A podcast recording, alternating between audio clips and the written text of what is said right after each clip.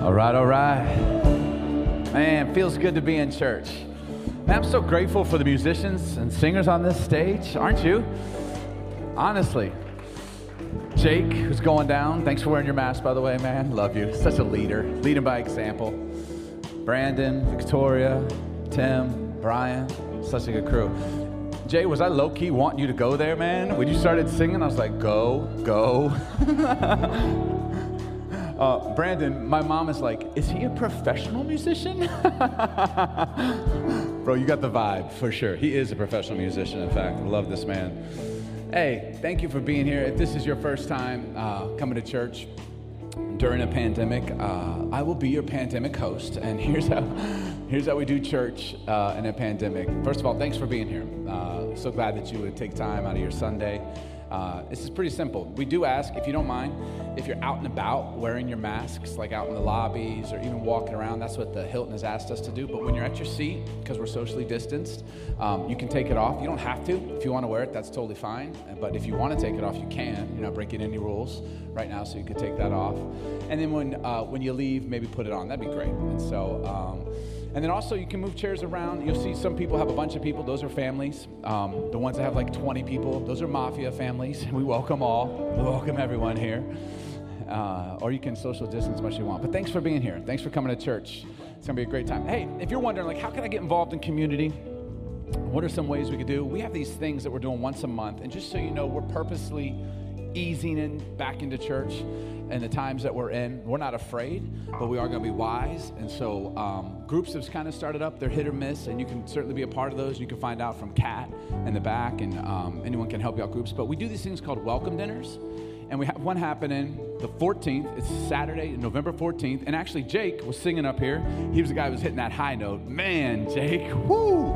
Um, Jake and Sarah Archer, they're right over here. They're actually hosting our next welcome dinner. And so if you're interested in being a part of that. And you're like, what is a welcome dinner? It's literally just that. It's welcome to 116, come eat dinner with us. and you get to meet some people. And so they're going to be hosting the next one on November 14th. And I don't know what time it is, but you can see Jake and Sarah over here. You can also see myself or Jennifer or Kat or anyone. It's at 6 p.m. So, babe, if they want to get information on that, who do they go to? Okay. She said, say a prayer and God will answer you. I'm kidding. No, in the back, that's Kat. Kat is the best. Kat Grayson, she's waving her hand. She'll have an iPad and you can get signed up there. And hey, if you have a high school student, we're doing something really cool this Thursday. It's called Friendsgiving. I don't know what it is, but it sounds awesome. And for all of our high school students, actually going to be at our house. We'll be there for a little bit and then we'll leave. We'll let the kids do their thing. Um, but I'm so grateful for some of our great student leaders, Nathan and Caleb and Abby and Claire. Are they all together? I see some of them. But if you have a high school student, you're like, yo, I want my student to go to that. It's, it's pretty much just Thanksgiving food two weeks before Thanksgiving, which I think is awesome. And they're going to have a lot of fun. And uh, we got a big house. They can socially distance. And they think we're gone, but trust me, I'm watching. I see what happens.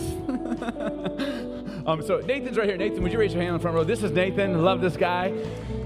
So if you have a student, you can see him, see Jen or I. We'll make sure that we get you connected, and we'll be posting on that. So for high school students, that'll be cool. Sound good? Here's what we're gonna do. I'm gonna go to the Bible for the next 30 minutes or so. Call it 35. Um, I think it'll help us. It's gonna inspire us. It's definitely gonna speak to us. Um, I think every time we open this book, it reads us as we read it. And then uh, we'll stand and we'll sing again, and we will get out of here and go watch the game on DVR and eat some good food. Sound good? Okay, three of you like that plan, but we're still doing it regardless. All right, go with me if you got your Bibles to Psalms 40. Psalm 40.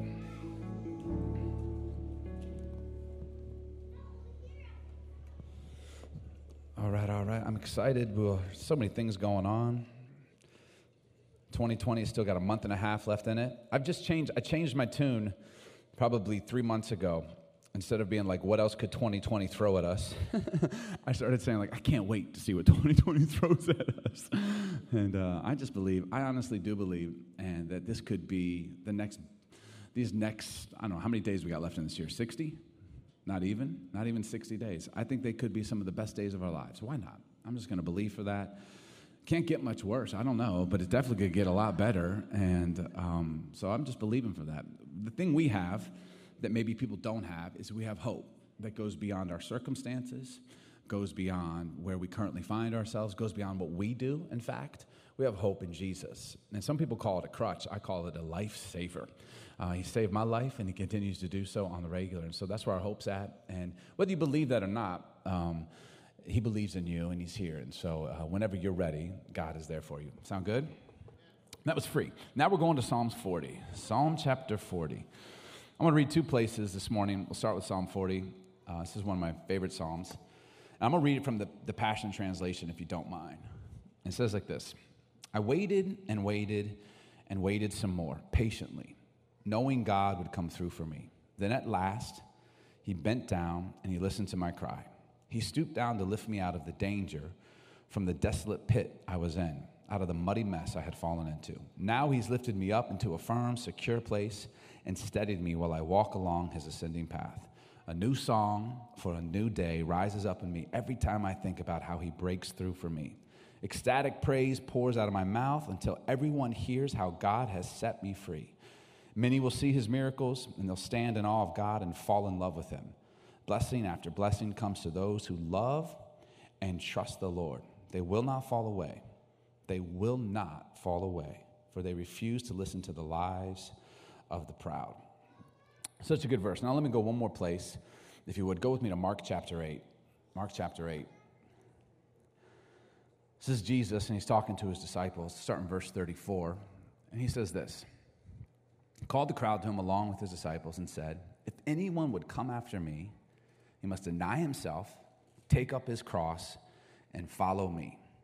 For whoever wants to save his life will lose it, but whoever loses his life for me, for the gospel, will save it. It sounds like a paradox.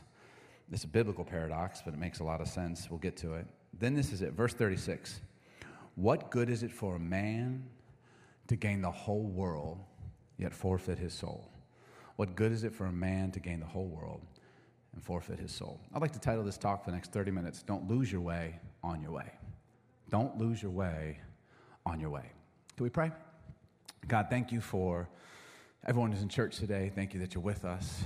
Thank you that uh, you see us, even when we're not looking for you. You've always been looking for us. So, God, we put our hope in you right now. I pray you speak to each person, regardless of where they find themselves in their journey with you, whether they believe in you, uh, whether they follow you or not. Lord, I thank you that you're here and you're able to speak to us in this moment. Would you do that? In Jesus' name I pray. Amen. Um, growing up, I've been in church most of my life.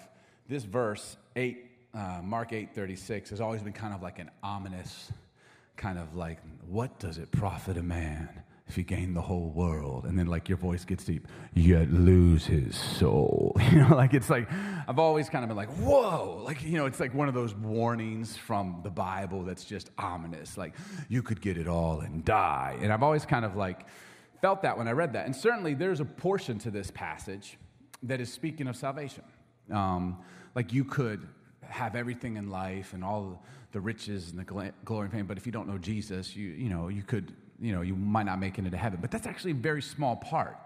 What is actually being said here, if you read the context, and we'll get into it this morning, is that you can get to where you're going and not be who you're supposed to be. What does it profit a person if they get it all but lose themselves along the way? Not speaking of necessarily salvation, but speaking of like who God has called you to be. Because there's, there's a purpose for each one of us. The fact that you're breathing is proof positive that God has a plan for your life. And what would it profit us if we get everything we're going for, but lose who we are along the way? And Mark 8, this speaks to a theme that you will find throughout Scripture. How we do is just as important as what we do. I'm gonna say it again, and maybe you agree, maybe by the end you will agree. How we do something is just as important as what we do. You can do good things the wrong way, and it becomes a bad thing. Did you know that? Like you can you can do good things wrong, and now they're bad things. And I'm 44 now, and I probably in my 40s, this has been something that's been changing my life. I see it in scripture and I see it in my own life. It's not so much what you do, like do the right thing, do what God's called you to do, do great things. But it's just as important as how you go about doing that. Um, I'll never forget my son Judah, he's in the back now, he's 21. I love him very much. When he was young, I think he was about five or six, he was in Sunday school. And he, after school, Sunday school, we came to get him, and the teacher was like, Hey, Judah prayed a prayer. We had a moment, and we asked anyone if they wanted to ask Jesus into their heart. He prayed the prayer, and he asked Jesus into his heart. So I'm like, Oh my goodness. So Judah comes out of class. I'm like, Hey, buddy, what happened today? And he's like, Well, today I prayed, I prayed a prayer to Jesus. And I asked him, look at you going, oh, did I do it that good? You're like, oh, that's how he sounds. And he, I asked him, please, please, if he would come to my heart, you know? And, and so we just kind of make the biggest deal about it. We're like, oh, you know, and I'm like hugging him. I'm like, yes. And so, and he's just beaming. He's just got this big five year old smile. So we get in the car, and me, Jen, his, his brother Caleb, who's like four at the time, and we're going over to, um, to my mom's house, his grandma, who's right here on the front row. And Caleb was bummed because of my youngest son. He wanted to go to get pizza, but we're going to grandma's. He's like, she only serves vegetables, you know? So we get there, and my mom comes out, and I'm like, Mom, you're not going to believe what happened. Guess what happened to Judah today? And she's like, Judah, what happened? He's like, Well, I, I, prayed a prayer in Sunday school and I asked Jesus to come into my heart, and he did. you know? And, and, so my mom, she's like, Judah! You know, we're all like high five and like, and no party like a Holy Ghost party. You know, like we're just doing the thing and making a big deal about it. I mean, it would be like 10 more times he would do the same thing. Guess what I did today? I prayed and asked Jesus. I'm like, I thought we already did that. you know, like, um, sure enough, my mom, you know, as any good grandma, she's like, Judah, do you know what that means? He's like, I do. She's like, what does it mean? He goes like this It means that I'm going to heaven. And we're all like, oh. And then he doesn't stop. He should have stopped. But my six year old son goes, but not Caleb. He's going to hell. I'm like, what? like, why did that need to be said? and Caleb, who doesn't know what's going on and is still like over there grumbling about not getting pizza, he's like, I don't want to go to hell. I want to go to Chuck E. Cheese. Literally, true story. And I'm like, Chuck E. Cheese, hell, are they any different? I'm kidding. I'll go there. Not during coronavirus, though. Anyways, um, so I remember it just dawned on me. I'm like, I'm like, Caleb, you're not going to hell, okay? Yet, you know, whatever. And uh, it just dawned on me. Even my six-year-old son, part of the way he defined his own success was by someone else's loss. Like I'm, I'm winning because you're losing. And, and that's not actually success, is it? It's success by default, which isn't success. But how we do something, like Judah, I'm so glad that you gave your life to Jesus. But how you did it, you know, I'm going to heaven, you're going to hell. Like that's not that's not how we're supposed to do things. But we do that as adults. Like we do that as grown-ups, by the way. Like it, we would probably never say this, but if you're losing, maybe there's a part inside of me that's like, not as bad as them, you know? Like I wouldn't say that to you, but maybe I feel like I'm winning because you're losing. Or I feel like I'm losing because God's blessing your life and you're winning and your business and your marriage. And, I, and all of a sudden, now all of a sudden, I'm, that is not the way it was meant to be. That's not what Jesus intended. And in fact, you will find in Scripture, there's a lot of both ands. You can do great things and value people along the way. Did you know that? You could do great things, and how you do it can also be done really, really well. There's very few either ors in Scripture. But Christians, and I am one, so I'll talk freely to all of us, we're notorious for being like, it's either this or it's that. Either you do or you don't. Either you believe or you don't. Well, that's what we do. You don't see God doing that too much. There's a few places, but even with sin, the Bible says this I hate sin, but I love the sinner, right? So you're telling me it's both and. Well, yeah, he hates sin. I mean, thank God that's not an either or, by the way because I'd be doomed. Either you don't sin or I hate you like I hate sin. No, that's not scripture. It's like there's these both ands. And I believe how we go through life, we can do great things. You can do everything God's called you to do, and at the same time, do it the right way. Value people. Can I just make this statement as we get going this morning? And I take us to Mark chapter 8. People matter more than purpose. Let's say it again. People matter more than purpose. When did we forget that as a, as, as, a, as, a, as, a, as a church worldwide? When did we forget that? We've taken the purpose of God, which I'm all for, by the way, the plan of God in our lives, the call of God in our lives, the mandate from heaven, and somehow we've put that above people. the very thing that the very people that God came to save and to use. And all of a sudden, now what our purpose are. People matter more than purpose. I believe that both can be true. I believe we can do great things for God. I believe you can accomplish all that God has put in your life to do in business and, and your relationships and ministry, if that means, and value people along the way. But if we had to choose, if you were forced to choose between the purpose and people, I implore you, choose people. Jesus did. In fact, Jesus chose people. God's mandate on my life does not give me permission to mistreat the people in my life. In fact, relationship is more important than accomplishment. It is. What we do and how we do are just as important. Okay, so go with me. Look at, look at Mark chapter 8. Mark chapter 8, I'm going to walk us through it. We read in verse 34 through 36, but I'm just going to start in the very beginning. And they don't, I don't know if they even have this, but Mark chapter 8, it starts out with this Jesus is, is, is preaching, and it says thousands of people have gathered to listen to him. And when he got done, Jesus says this in the first verses of Mark chapter 8. He's like, let's feed the people. They're hungry. And the disciples are like, that's crazy. There's thousands of them. All we got is like a couple fish and a couple loaves of bread. They can go get food somewhere else. And Jesus is like, no Sit them down, we'll feed them. Here's the thing why was Jesus wanting to feed these people? First of all, they're not destitute. They're not des- this isn't they're not it's not like they're starving. It's not they can go. They can go other places, they can get food. This isn't like if I don't feed them, they will die. Jesus is just simply making the statement. And his disciples are trying to talk him out of it. They're like, Jesus, we don't have to do this. In fact, you have a lot more important things to do, by the way. Like, you need to go preach to more people. There's a ton of people who need to be healed. You're kind of on your public tour. You got three years here, so we need you to get the most out of it, right? Not to mention your mandate from heaven to propagate the gospel to the world. So, like, feeding the people is just way low down. But Jesus insists on it. He's like, sit him down, give me the bread, Give me the fish. And he does a miracle. Why? Because he cares, because he wants to. Jesus is making a point. I know I have a lot to do. I know that we're in the middle of something very important called the beginning of salvation to all humanity. But it is important for me right now. These people are hungry. And so let's feed them. Why? Because we can. Jesus is making a point.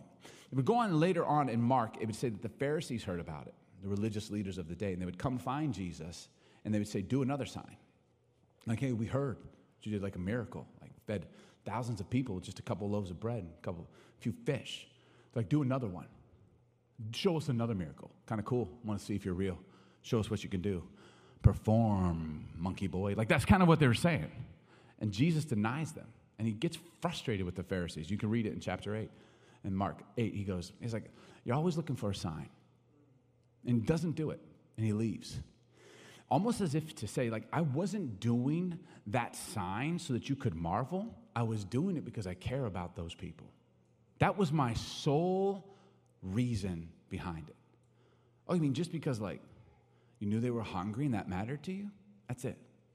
It wasn't so, like, you could impress us or be impressed by us. Like, you, you weren't trying to show us you were. No, I'm just simply, these people are hungry and I want to help them because people, people matter.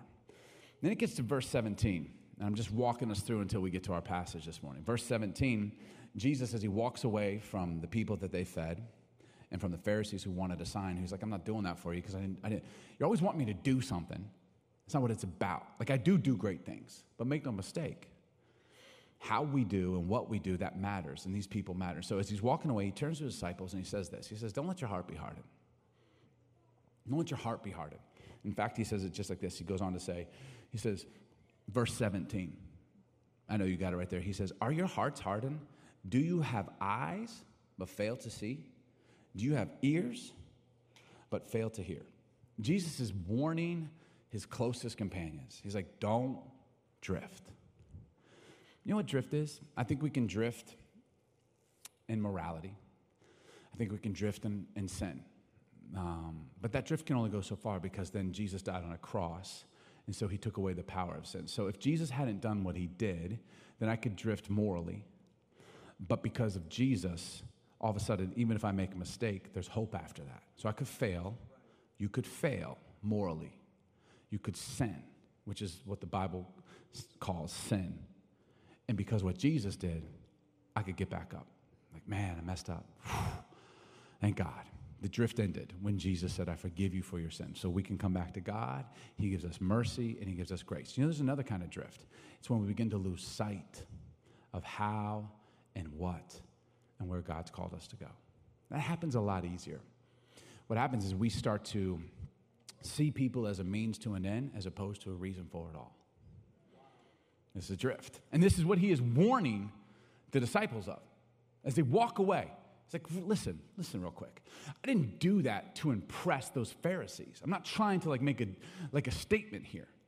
It's like I did that because I genuinely care about people. You know that we have a lot of important things to do, but this is more important, and I'm making an appointment to you. So he says to them, he's like, don't let your hearts be hardened. Are you understanding? Do you have eyes? Can you see? Do you have ears? Can you hear? Don't lose sight of what is most important. People are never meant to be a means to an end. Relationship was never meant to be a means to an end. This is the point that Jesus is making. I remember Jen and I were flying back from Australia a few years ago, and we were getting on the plane, and I had found out that I was going to be in the middle seat. Now, for some of you, that ain't a big deal but I'm a large dude, okay? And what that means, I'm a large dude and I'm also very, very self conscious and aware of other people around me. You say, is that a self compliment? Yes. And so I know that my elbows are gonna be all up in your business. And not only does that make me feel uncomfortable, but I feel terrible for you. I'm, like, I'm so sorry. So what I'll do for 14 hours is this deal. I've done it, and it's the worst feeling, and I'm so self conscious. So I go to the front desk. I'm like, listen, I can't. I'm like, hey, I can't be in the middle seat. This is there's a mistake. And I was like, can we change it? They're like, I'm sorry, the flight's booked. I'm like, okay. And my wife Jennifer's with me, and she's good. So I'm like, babe, please take over. Like, do your thing. She's like, hey, how you doing? You know, she, it wasn't working, and so I mean, it worked on me. I'm like, I'm doing great. and so come to find out, I'm like, I'll upgrade. I'm like, I'll pay for first class. They're like, sure, that. And Jen's like, babe, that could be like hundreds, maybe over a thousand dollars. I'm like, I don't care. And they're like, sorry, first class is booked. I'm like, okay, uh, we'll take another flight. And they're like, really? I'm like, yeah, I'll take another flight. Is there another one going out today? They're like, no, there's not another one going out for like a couple days. Like it's kind of, and I was like, okay, we'll get a hotel. I'm literally doing. Jen's like, no, we won't. I'm like, yes, we will. We will get a hotel and we will stay here for a week or a month or the rest of my life until they find a seat that's not in the middle. you know what I'm saying? Like, I would rather die. I will mortgage my house before I will get on a flight for 14 hours. I'm, I'm not kidding. For a moment, I lost myself. Like, I'm walking to the airport. She's like, Billy, calm down. I'm like, don't talk to me. You know, like if anyone looks at me, like, what are you looking at? You know, I'm just like, and I was just, I was furious. I come to find out, we get on the plane because there's nothing I can do. There's literally nothing I can do. I'm sweating. I'm so worked up. I'm, and Jen's like trying to talk to me. Don't even talk to me. And I'm just, I'm literally would rather, I think I said it to her. I was like, I would rather be dead than what we're about to do. I'm so embarrassed. Get on the plane, and we get to my row, you know, row 50, way in the back of this plane. And come to find out, I've never seen a, I've never seen a plane like this. It was the middle seat, but it was the only seat. and Jen, Jen walks by it, and she's like, hmm somebody owes heaven an apology. I remember being like, uh, may have may have overreacted, you know. And I, I, was curious. I was curious. Like, why did the lady at the desk that we were doing this whole deal with? Why didn't she tell me? I think she wanted to, but God wouldn't let her. You know, He was testing me, and I failed miserably. And the whole thing is, while I was losing myself, I failed to remember just a few key details. Number one, that I'm about to get into a metal tube and fly across the world in one day. Like that's a miracle also, um, God, by His graciousness, had provided us the finances to do so. It's another miracle. I was about to get on that plane with the most incredible person in the world, my wife, who loved me so much that she'd been married to me for over two decades. That is a miracle. They're gonna feed me three meals. I'm gonna watch like 17 movies. People do that to relax. I'm gonna have climate control. Back then, I wouldn't have to wear a mask. Not a miracle, but awesome, right? Like there was so much to be grateful for, and I had completely missed the point. I missed the point of what mattered the most.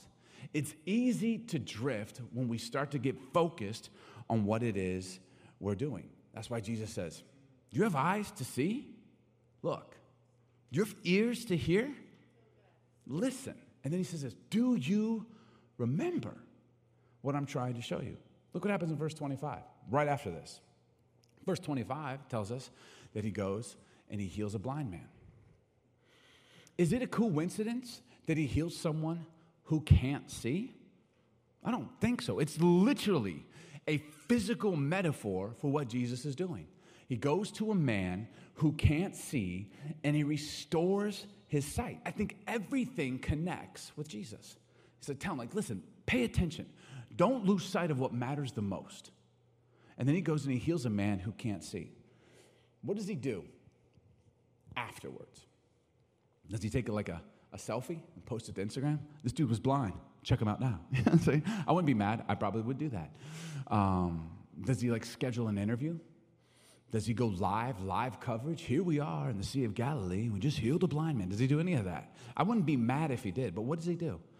It says there, and I don't, I'm sure what verse it is, guys, but you can trust me, and maybe they've got there. It says that Jesus says to him, Don't go tell anyone in the village. Don't go tell anybody. It's like Jesus is making a point again.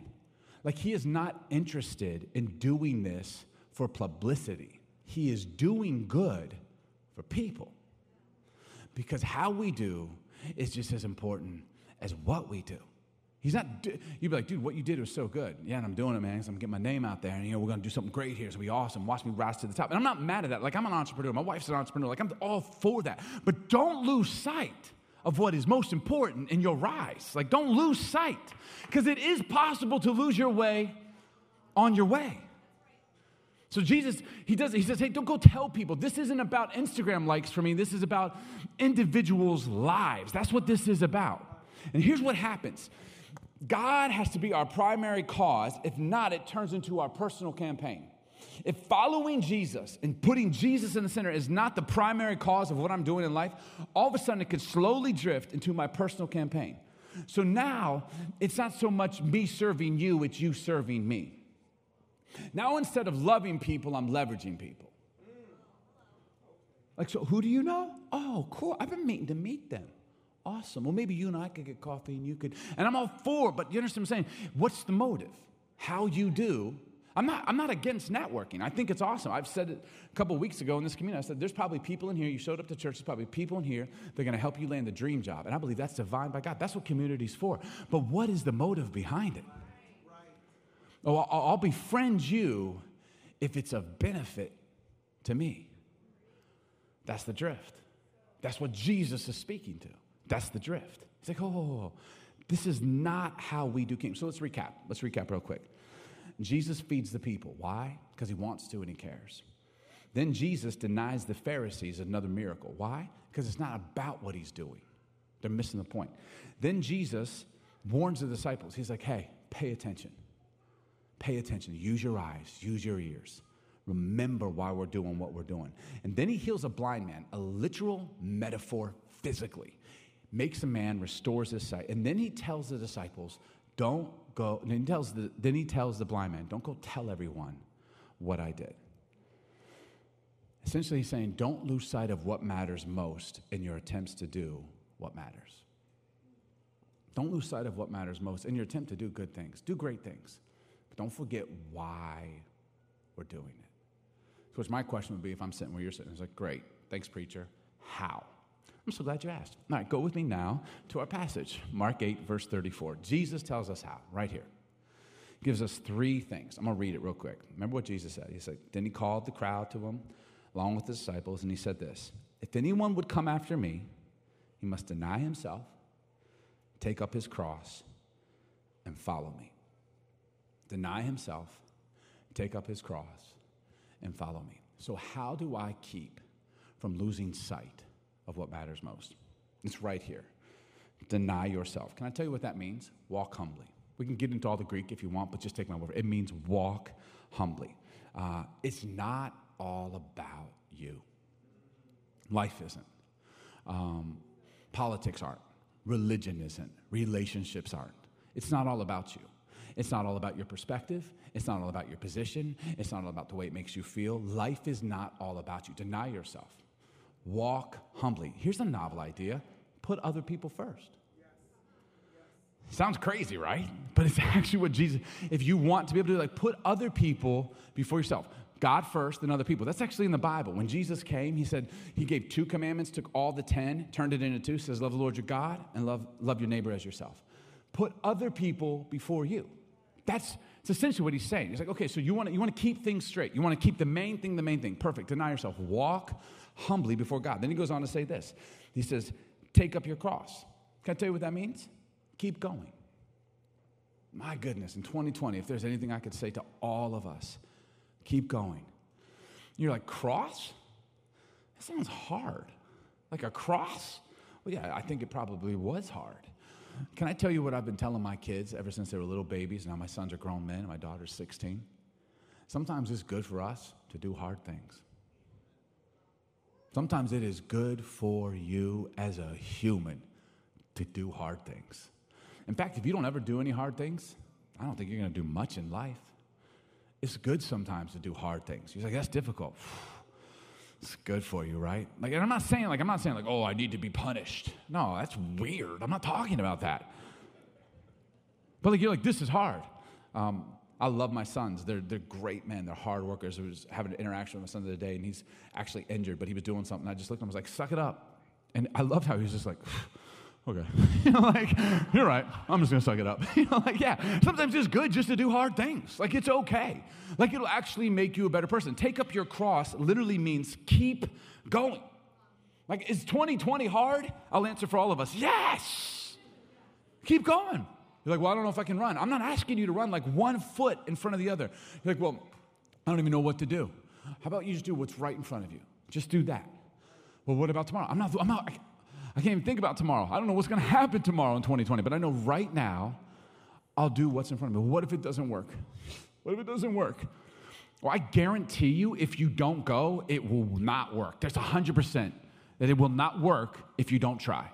But if you get going, exponentially your odds increase of it working. But you have to keep going.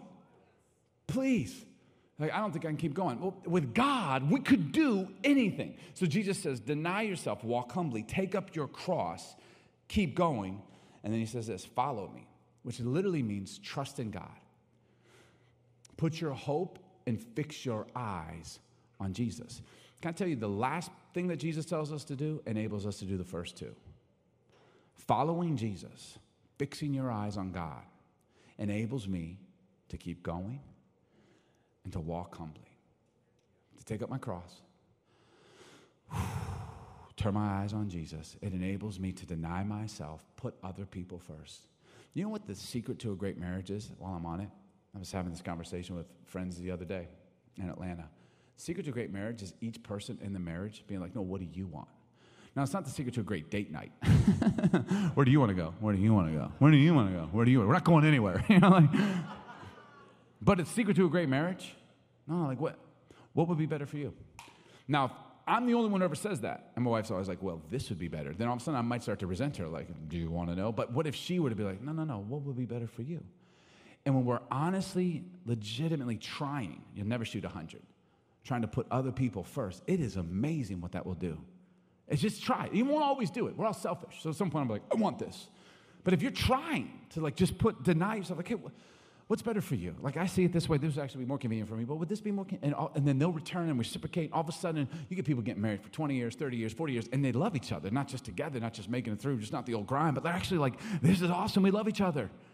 Deny yourself, take up your cross, keep going. Keep going. 2021 is just around the corner, by the way.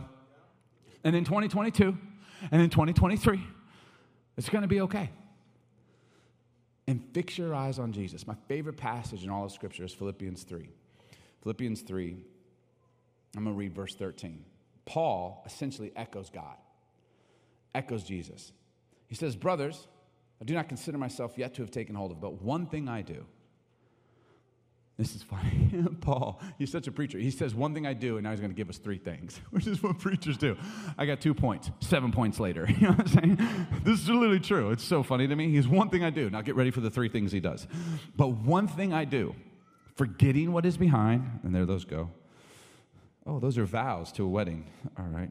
Forgetting what is behind, straining towards what is ahead, I press on toward the goal to win the prize for which God has called me heavenward in Christ Jesus. First thing he says, forget what is behind. Man, that sounds very close to Jesus says, deny yourself. Like it's not all about you. Well, what about what happened here? And what, what about what I did there? Well, forget that. Like, I forgave you already. Well, what about what they did to me? Forgive them because I forgave them already. Just move on. Forgetting what is behind and then straining towards what is ahead. Well, that sounds like keep going to me. And pick up your cross, put one foot in front of the other. You've got God. Keep going. And then he says, I fix my eyes, I focus towards heaven, Christ Jesus, which is the goal and the prize. Essentially saying, follow God. Follow God. Which then brings sense to me, verse 29, when Jesus asks them this. Looks at the disciples in the midst of all this, and he says this in Mark 8, verse 29. He says, Do you know who I am? This is a weird question to get from a guy you've spent the last at least a year at this point with, maybe longer, every single day with him. Jesus turns and like, Who do you say I am?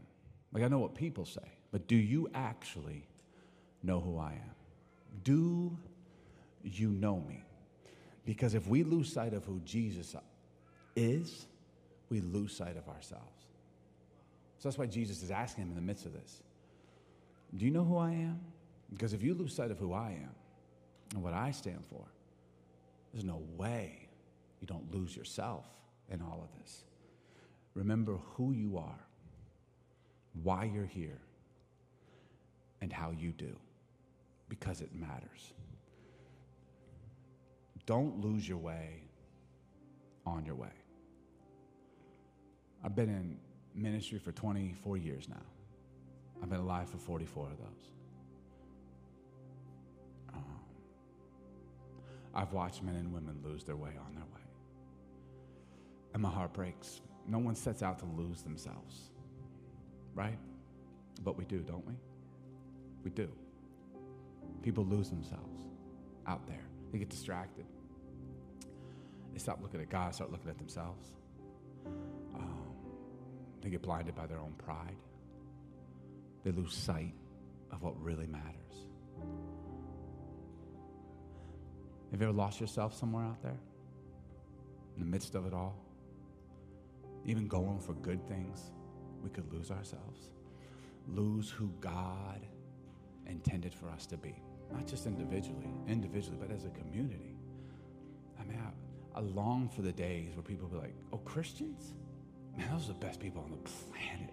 You need to find you some Christian friends. Those people, they got hope, they're happy. They're happy when they shouldn't be happy.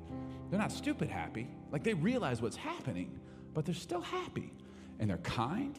They're welcome. They'll probably buy you dinner. Christians, they're the biggest tippers on the whole planet. Christians. Like I long for those days where followers of Jesus, we're the people that everyone's like, you want to be around them. I don't know if that's always true because sometimes we lose our way on our way. And what's most important, it kind of it drops. And for whatever reason, we didn't intend to do it, but something takes its place. And now we find ourselves lost. I've been there. If you've been alive for any amount of time, you've probably been there. What do we do if and when that happens? Well, that's where Psalms 40 comes in. I waited and waited and waited some more patiently, knowing that God would come through for me. Then at last, he bent down, he listened to my cry, he stooped down to lift me out of the danger from the desolate pit I was in, out of the muddy mess I had fallen into. Now he's lifted me up to a firm, secure space, steadied me while I walk along his ascending path, a new song for a new day. A new day. Can I ask you a question? How do you get up out of the mud if you have never been muddy? How do you get up out of the mud you've never been muddy? Okay, so you so you messed up. You lost yourself out there. Well, Psalms 40 is a beacon of hope. He lifted me up out of the muddy place.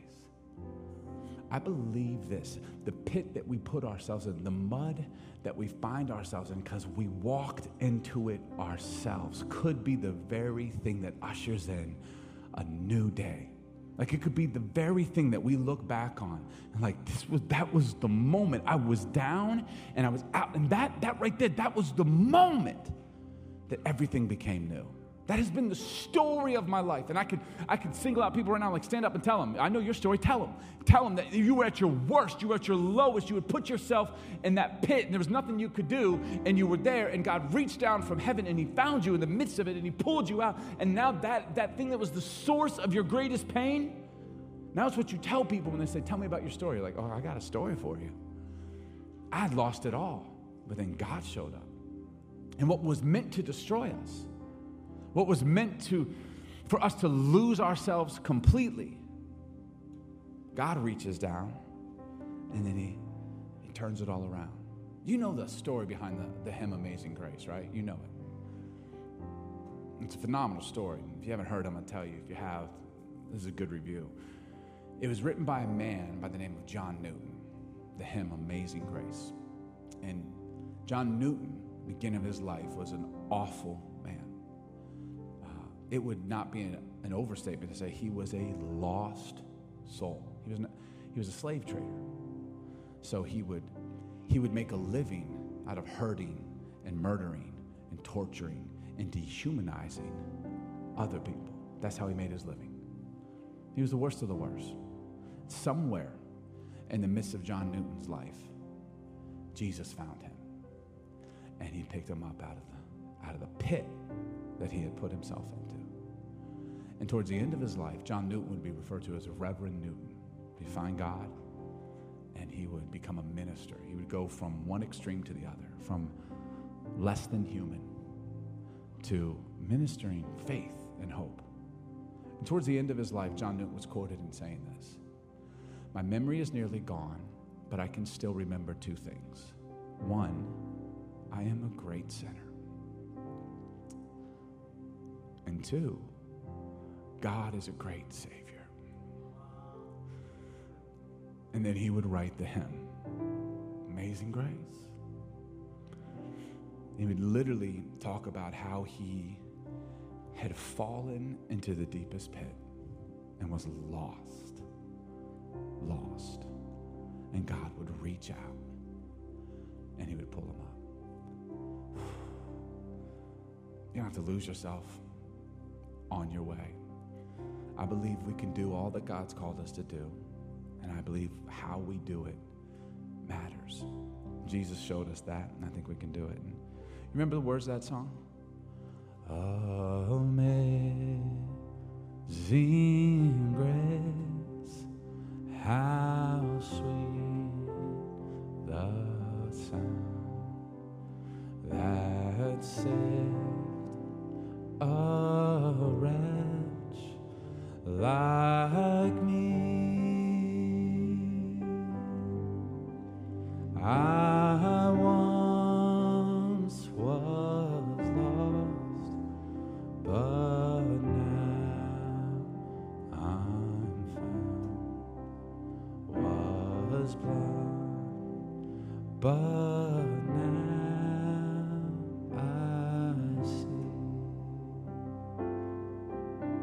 sing it again?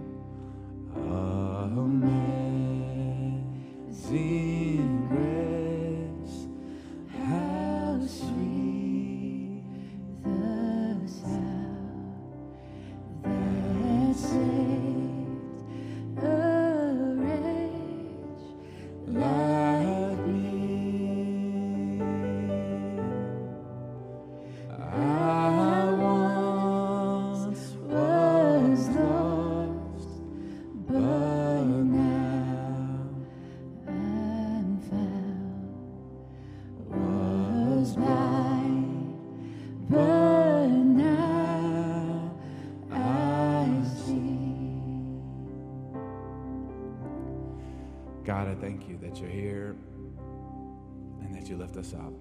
I'm going to pray for every person that's in church this morning.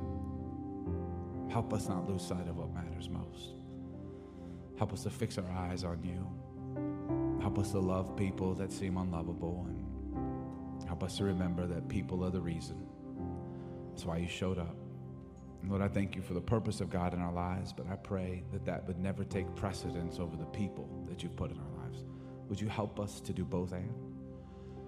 To do all you've called us to do, to go everywhere you've called us to go, to love people along the way. Help us. It's hard. God, I'm not going to lie, it is hard sometimes, but I know that you're there.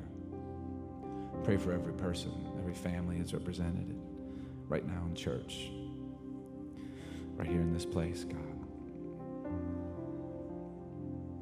I wonder with every eye closed, if you're in here, Give you an opportunity, and maybe you have never um, asked Jesus to forgive you. You know, it's just as simple as that, by the way. People say, How do I find Jesus? Well, He found you, and all you have to do is recognize it. And the Bible says, Whoever calls on the name of the Lord be saved. There's no, um, there's no, there's no like ritual you go through. It's just simply believing in your heart confessing with your mouth. It's personal, by the way. That's why I ask people to close their eyes. It's, this, not, this is between you and God. He sees you. He's always seen you. He'll always be with you. And if you're in here right now, I'm going to count to three, just a moment. And if you're in here and you say, Pastor, I want to put my faith in Jesus, I would be honored to pray with you. And just between you and God, you'll raise your hand. That's just you kind of putting motion and acknowledging that I'm going to do this. And you signal heaven. And someone once asked me, What if I don't raise my hand? I was like, Well, Jesus is still there. like I said, it's between you and God. But if if you say today's the day I'm going to do that, I'd be honored to pray. I'm going to count to three. That's you. I'm going to put your faith in God. Would you raise your hand when I get to three? One, two, three. Wherever you are, just pop it up. Put it right back down. Thank you. Anyone else? Just pop it up. I see it. Thank you so much. Amen. God, I thank you. Jesus, thank you for forgiving us of our crimes. Thank you for loving us when we did not love you. Thank you for being there when we were absent. In this moment, right now, in this, in this holy moment, we put our trust in you again. Put our faith in you. We believe in you. We fix our eyes on you. In Jesus' name I pray. Amen. Amen. Can we give a round of applause for the people who prayed that prayer?